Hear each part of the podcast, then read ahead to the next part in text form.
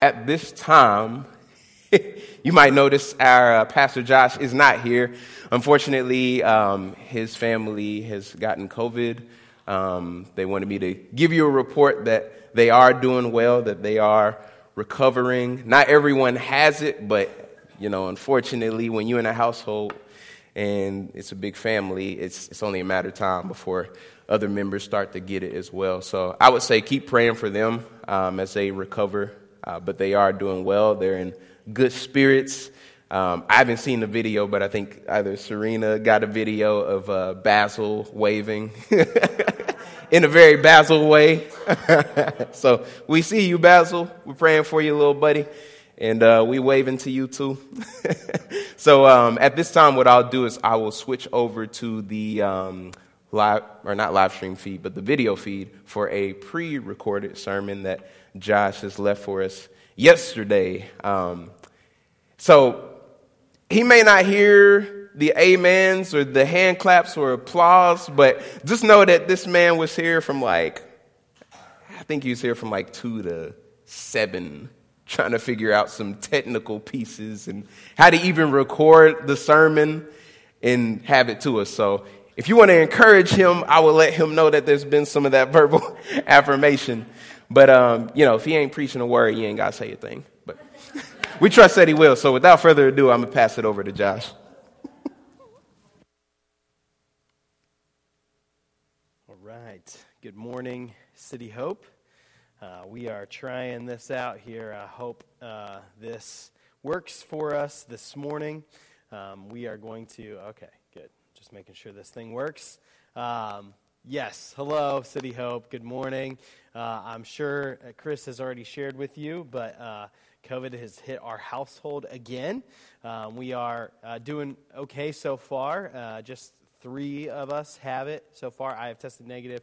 Uh, so far, it's just Basil and Amelia and Whitney, and uh, but the rest of us are just trying to be cautious in, in, light of the holidays coming up and all those things. We want to be careful and care for you as a congregation. So I'm really sad to not be here this morning, um, but came in uh, last night to record uh, for you our uh, sermon for today, and uh, we're going to kind of just see how this goes. Uh, this is a new one for us. Uh, we haven't done this in a long time, so bear with us if there's any technical difficulties as we walk through this thing. But with Christmas being this next Sunday, I wanted to uh, spend some time thinking about the incarnation over the next few weeks. In particular, given that we just came off of this sermon series of the Imago Dei and what it means to be human, the question for us now is what does it mean for God to become human? What does it mean for the Word to be made flesh? And that's really what we're going to be looking at uh, over the next few weeks. And so uh, we are going to be uh, looking at um, the glory of Christ today.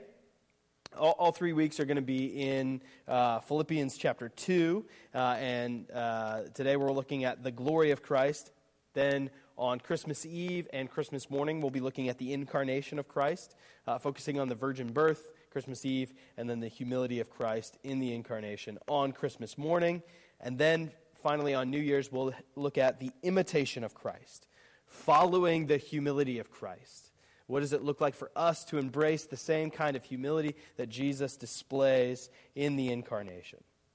When it comes to thinking about the incarnation, this doctrine of God becoming man in, uh, in the person of his son Jesus and coming to the earth, the thing that we celebrate at Christmas, uh, really the incarnation is one of these things that's kind of like if you're uh, on a hike and you're walking through this amazing hike, and there's every step there's something glorious to see.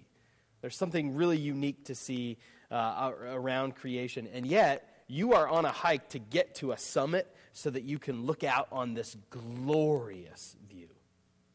That's what the incarnation is for us. Throughout the biblical storyline, throughout the Bible, there are so many things. Every page has details that you can look at and see and ponder and grow in and all of these things. And yet, when you get to the incarnation of Jesus, it's one of these points. There's these mountaintop points throughout the scriptures, but this is one of those points that you need to just sit still and ponder. And that's what we're going to do. We're going to ponder what it is that Jesus took on flesh, what it means for us. So, here now from the scriptures from Philippians chapter 2, verses 1 through 11. This will kind of uh, give us an intro to the series. Is there any encouragement from belonging to Christ? Any comfort from his love? Any fellowship together in the Spirit? Are your hearts tender and compassionate? Then make me truly happy by agreeing wholeheartedly with each other, loving one another, and working together with one mind and purpose. Don't be selfish. Don't try to impress others. Be humble. Thinking of others is better than yourselves. Don't look out only for your own interest, but take an interest in others too. You must have the same attitude that Christ Jesus had. Though he was God, he did not think of equality with God as something to cling to. Instead, he gave up his divine privileges. He took the humble position of a slave and was born as a human being. When he appeared in human form, he humbled himself in obedience to God and died a criminal's death on a cross. Therefore, God elevated him to the place of highest honor and gave him the name above all other names that at the name of Jesus every knee should bow in heaven and on earth and under the earth, and every tongue confess, and every tongue declare that Jesus Christ is Lord to the glory of God the Father. Well, this passage here really looks at the glory of Jesus. And, and, according to this passage, the glory of Jesus is exaltation, the glory of Jesus in the new heavens and new earth, the end of all things, when Jesus is named above every name, and every knee shall bow before him, and every tongue confess. According to this passage, that glory comes from Jesus' humility in the incarnation, right? He did not count equality with God something to be grasped or something to cling to. Therefore, right, right? Then he hum- because he humbled himself, therefore God elevated him to the place of highest honor. So the exaltation of Jesus comes from the humility of Jesus in this incarnation. And the glory and mystery of the incarnation cl- comes from the glorious place to which Jesus descended from. You see, Jesus' glory prior to the incarnation we will only reckon with how truly incredible the claims of Christmas are and the incarnation if we understand, however meagerly we can this morning, the glory of the pre incarnate Jesus. That is the glory that Jesus had before the incarnation. When it says he gave up his divine privileges, what does that mean? What does it mean? Like, what things did he give up? What did he have that he gave up? the only way we will see the incredible glory of the incarnation is to know the glory that Jesus has. So this morning, we're going to focus on the glory of Jesus. We're going to ponder that together this morning. Philippians 2 6, part of this passage, said this Though he was God, he did not think of equality with God as something to cling to. Though he was God. Well, what does this mean? Well, in the Greek, verses 6 and 7 kind of form this same kind of pattern with one another. Uh, it uses these words that mean the form of God, though he had the form of God he took on the form of a slave. Now, the parallel language here is important for us understanding the passage. What we say about one of these things, we should say about the other. And that is to say, we are saying that he is truly man and he is truly God. So when we say form, we should not think of the word form as like a type of something, right? A form or a version of something. More like uh, form as in it carries with this the essence of it. This word uh, is, is not very much used in the New Testament, I think just three times. And so there isn't a ton here. But the English word form doesn't really fit uh, always with the same way in which we're thinking about it. So I actually think the NLT translation here is very good, though he was God. Not meaning that he stopped being God, he was God and is no longer. It's saying, though he was God, he gave this up, right? So in this point in time, he gave up, not being God, but he gave up his divine privileges. This is the thing that we're going to kind of unpack uh, throughout the next couple weeks. Like, what does this mean? Though he was God, he gave up his divine privileges. We should think about this, this understanding of form, right? Though he was in the form of God, he took on the form of a slave.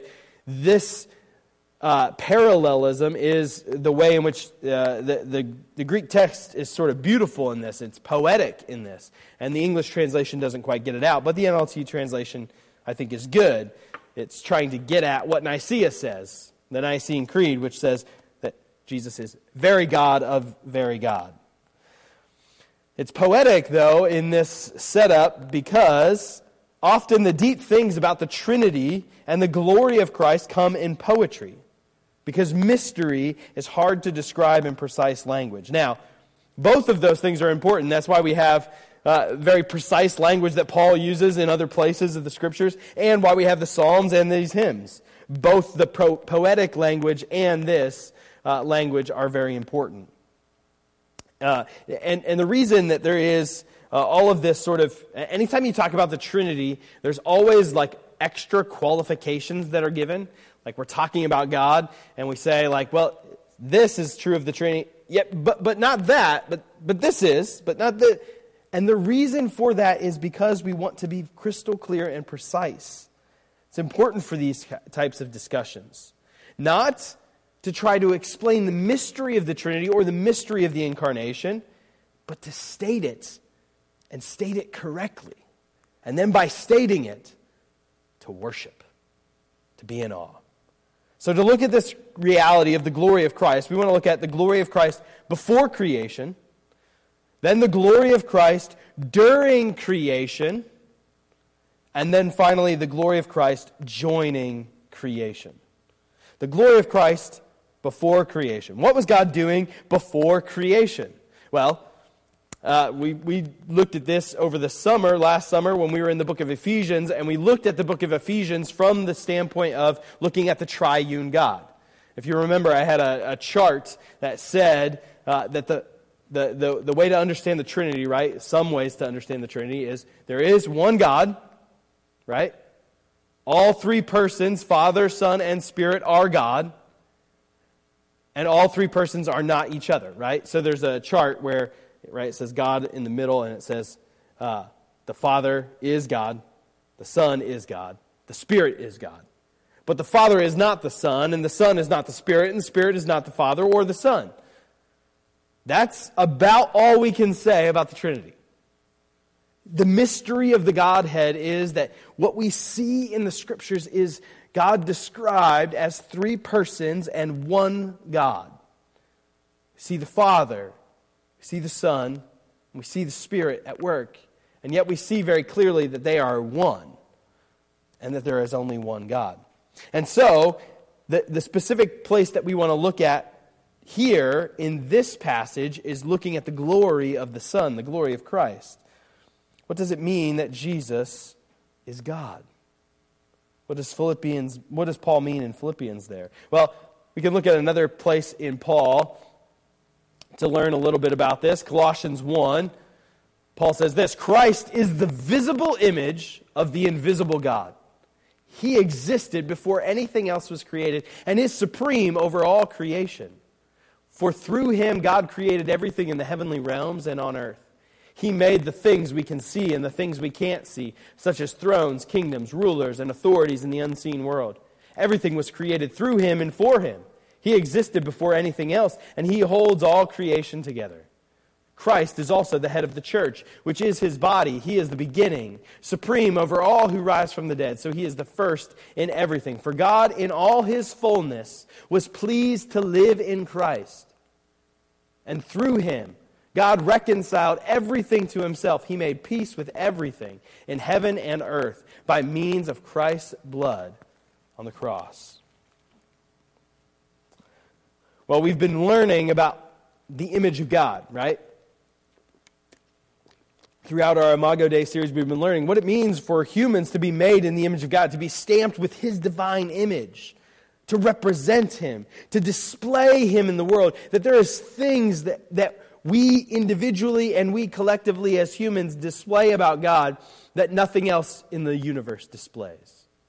And that we have a likeness to Him and that he intentionally says, right, do not worship images because I've already made an image and it's you.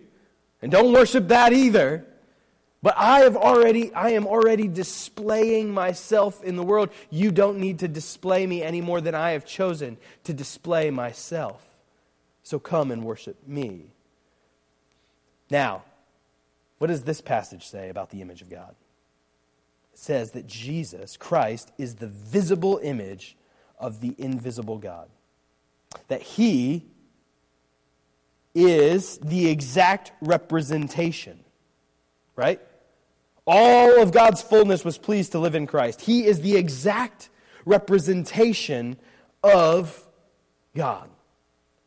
He, as he says in the, uh, he is in the Father, and the Father is in him. Or as he tells Philip in the upper room, if you have seen me, Philip, you've seen the Father. If you've seen me, you've seen the Father. Because I am the exact representation of him. Hebrews 1 says it similarly. Long ago, God spoke many times and in many ways to our ancestors through the prophets. And now, in these final days, He has spoken to us through His Son. God promised everything to the Son as an inheritance, and through the Son, He created the universe. The Son radiates God's own glory and expresses the very character of God. And He sustains everything by the mighty power of His command. When He had cleansed us from our sins, He sat down in the place of honor at the right hand of the majestic God in heaven. He sustains the universe, and He is the exact representation of God. He is, uh, he radiates God's own glory and expresses the very character of God. Gregory of Nyssa, uh, early church father, says this As the light from the lamp is of the nature of that which sheds the brightness and is united with it, for as soon as the lamp appears, the light that comes from it shines out simultaneously. If you flip on a light switch, which Gregory of Nyssa couldn't do, but if you flip on a light switch, right, the light comes the moment the lamp turns on. So, in this place, the apostle would have us consider both the son, that the Son is of the Father, and that the Father is never without the Son. For it is impossible that glory should be without radiance, and it is impossible that the lamp should be without brightness. The lights that are above you right now aren't on and lit and lights without the brightness that comes from them. The sun radiates the glory of God. There is no glory if it's not being radiated, and there is if there is radiance, that means there is glory.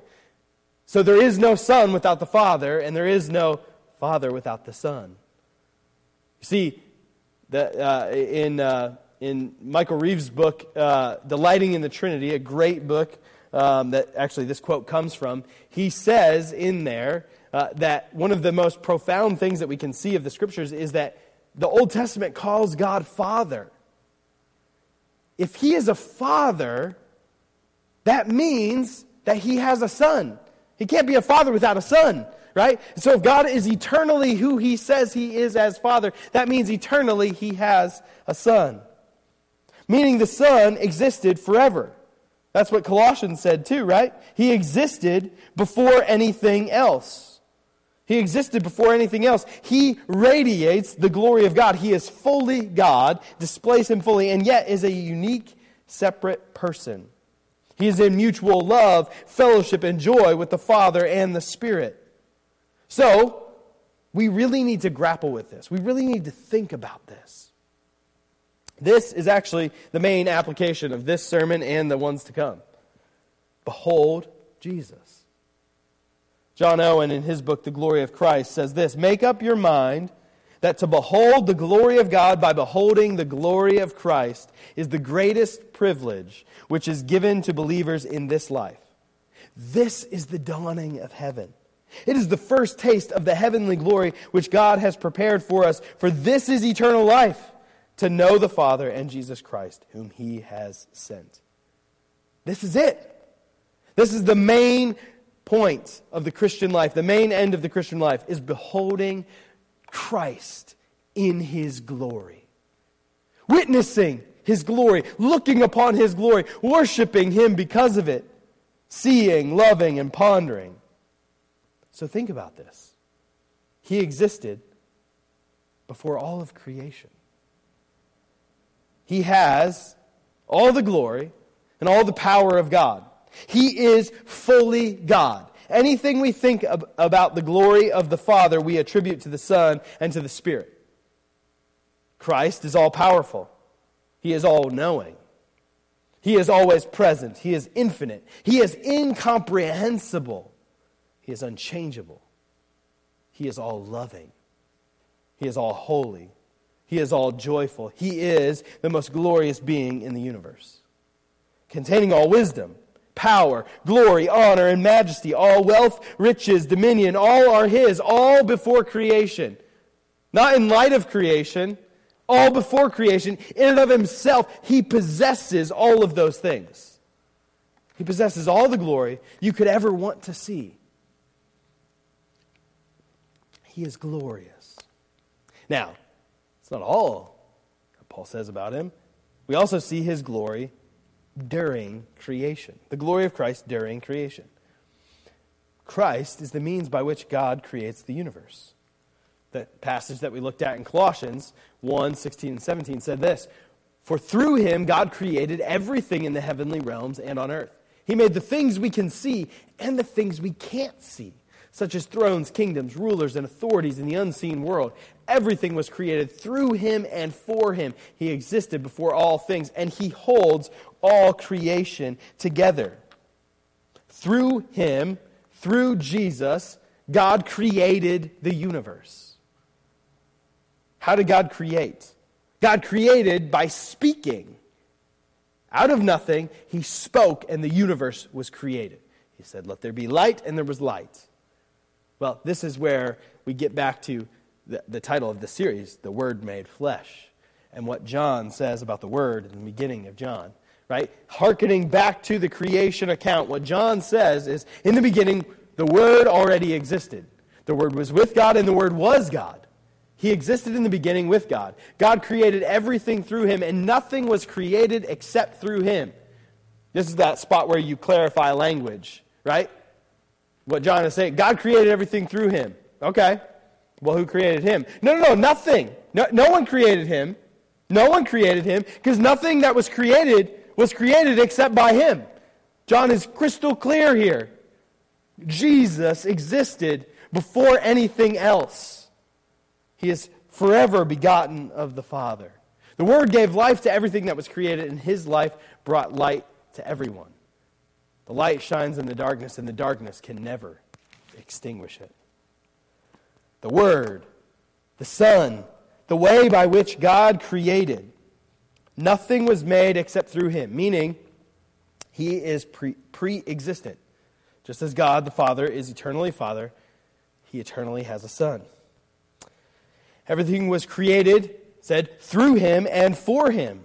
Christ gains all glory because he is both the means and the ends of creation. The entire universe, from the smallest molecule or atom to the largest expanses between galaxies, from the flying insects to the burning stars, from the tiniest baby in the womb to the most important persons in history, all were created by Christ and all were created for Christ all were created by Christ and all were created for Christ to give him glory and honor.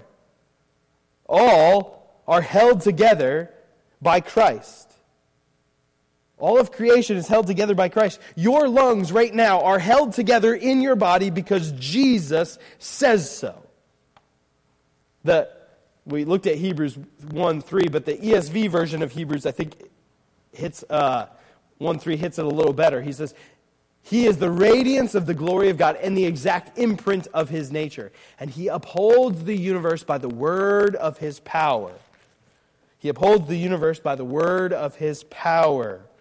The word, capital W word, speaks word to hold all things together. This is the glory of Christ the Son. The glory of Christ the Son. And it's why the incarnation is the craziest thing in the universe. Throughout Advent, Hunter put together this Advent uh, readings uh, that we have done, and, and, they've been fantastic. And several of them have been from Athanasius's on the incarnation. And Athanasius wrote this whole book about the incarnation. The early church fathers can't stop talking about the incarnation. Why? Because it's the craziest thing in the universe. We are so accustomed to the story of Christmas that sometimes I think we forget the wonder of Christmas. The glorious Christ who knows all, created all, joined creation. And not only did he join creation, he didn't do so in the appearance of a glorious king or a giant or a supernatural being or an angel or a superhero style warrior, but as a baby, as a fetus, conceived by the Holy Spirit in the womb of his virgin mother Mary, of her substance, truly her son. This is crazy. This is the glory of Christ joining creation. To understand the glory of Christ joining creation, we need to see what does that mean? The glory of Christ joining creation. That's the Word made flesh. That's meaning that Jesus is fully God and fully man. Now, the display of the divinity of Jesus is everywhere.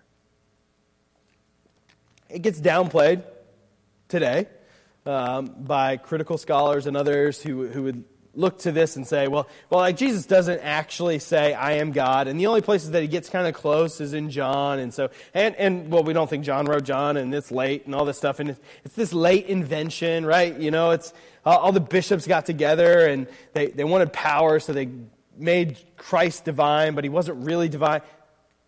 Friends, I submit to you Read the Old Testament and then read the Gospels. And there is no place in which you can say that Jesus does not claim to be God. Jesus acts in the place of God, calming the winds and the waves. Right? In the Gospel of Mark, the, the, the winds and the waves story where Jesus gets on the boat and calms them is it's, it's a crazy story because what happens in that is they are terrified that they're going to die.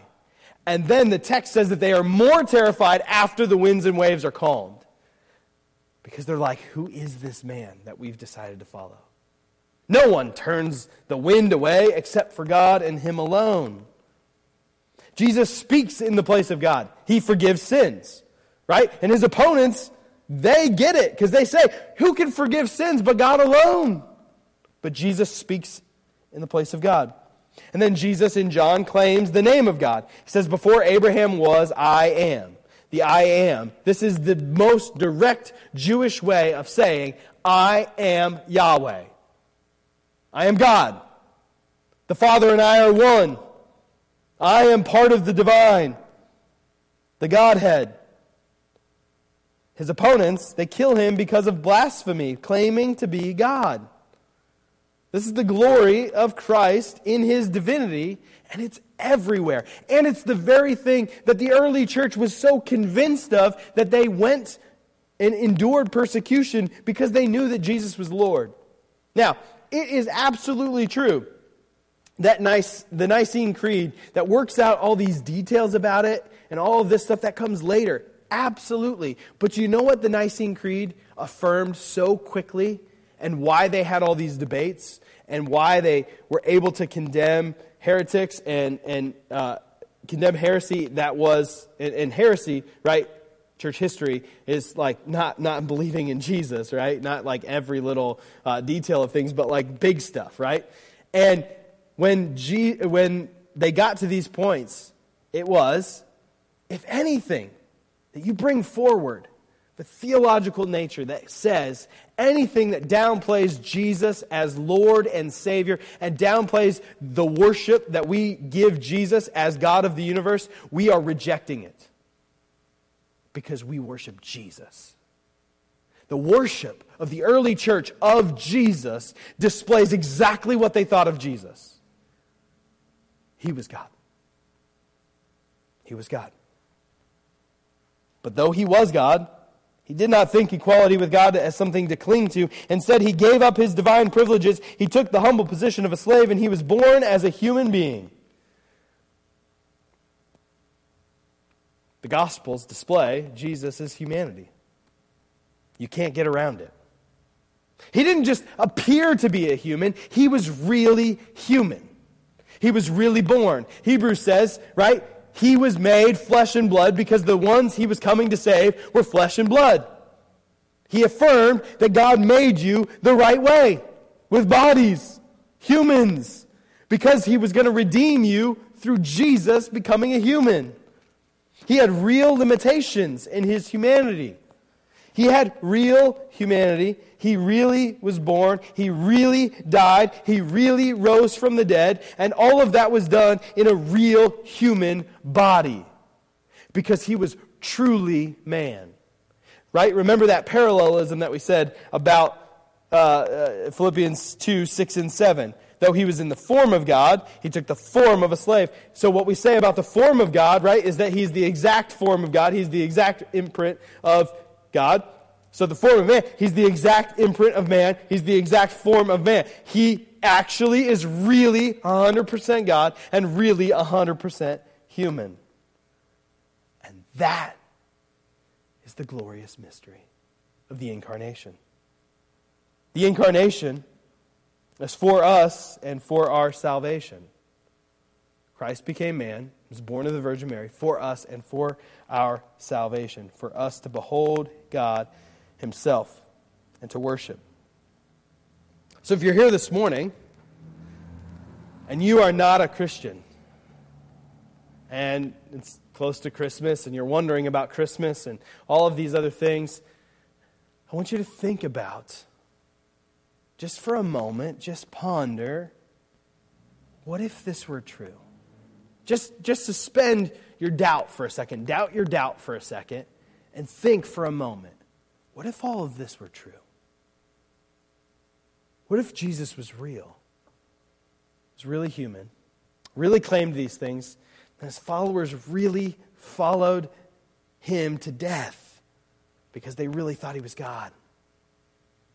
What if all that's true? And what if, if that's true, think about the glory, the God of the universe who knows every star by name and knows their location and knows their exact rotation and knows everything about every single fish in the sea and every grain of sand on the beach, every snowflake that falls from the sky, which is utterly unique. Every single one of these things, he knows all of it, and yet he became a human baby for you. For you so that he could display for you what God is like, so that he could show you, I love you so much that I will endure the humble position of being a human because I love you. And then not only that, he's going to live a life of perfect obedience that gets credited to you who trust him by faith. And then he's going to die on a cross to pay for your sins and mine, our rebellion against God in thought, word, and deed, so that we can come near to Him, so that we can know Him, and so that we, for all eternity, can worship Him. Cling to that Jesus. Come to that Jesus. Come to Him. He loves you, and He longs to be with you. For those of us who are trusting in Christ, friends, this is it. This is the high point of the Christian life. The Christian life is not primarily about us learning a set of philosophical rules, us learning a way of life, us learning a way to, to do things in the world. All of those things do come, absolutely. There's a way of life, there's ethics, there's love of neighbor, there's radical service, there's all of those things. But you know where those come from? They come from beholding this glorious mystery. We're going to talk about some of those things in the imitation of Christ being like our Savior. But if you want to be like Him, you have to behold Him. You have to look upon His glory. So let's do that this week. In the midst of the hustle and bustle and all the things that are happening, take time to behold the glory of Christ. Think about Him before creation, during creation, and then enjoying creation. He is glorious. And He longs to be with you and show you who He is. So let's cling to Him. Let's cling to Him together. Let's pray. Father God, we pray now that you would be gracious to us, that you would allow us to behold you. We are unable to do so without you, without your glory shining forth, without all of the things that you are doing in the world, Lord, we would be unable to see you and behold you. So, Jesus, we pray that you would be gracious, that you would come near to us that we would behold your glory and worship you. Would you gain all glory and honor as we worship you now? We pray. In Christ's name, amen. Amen.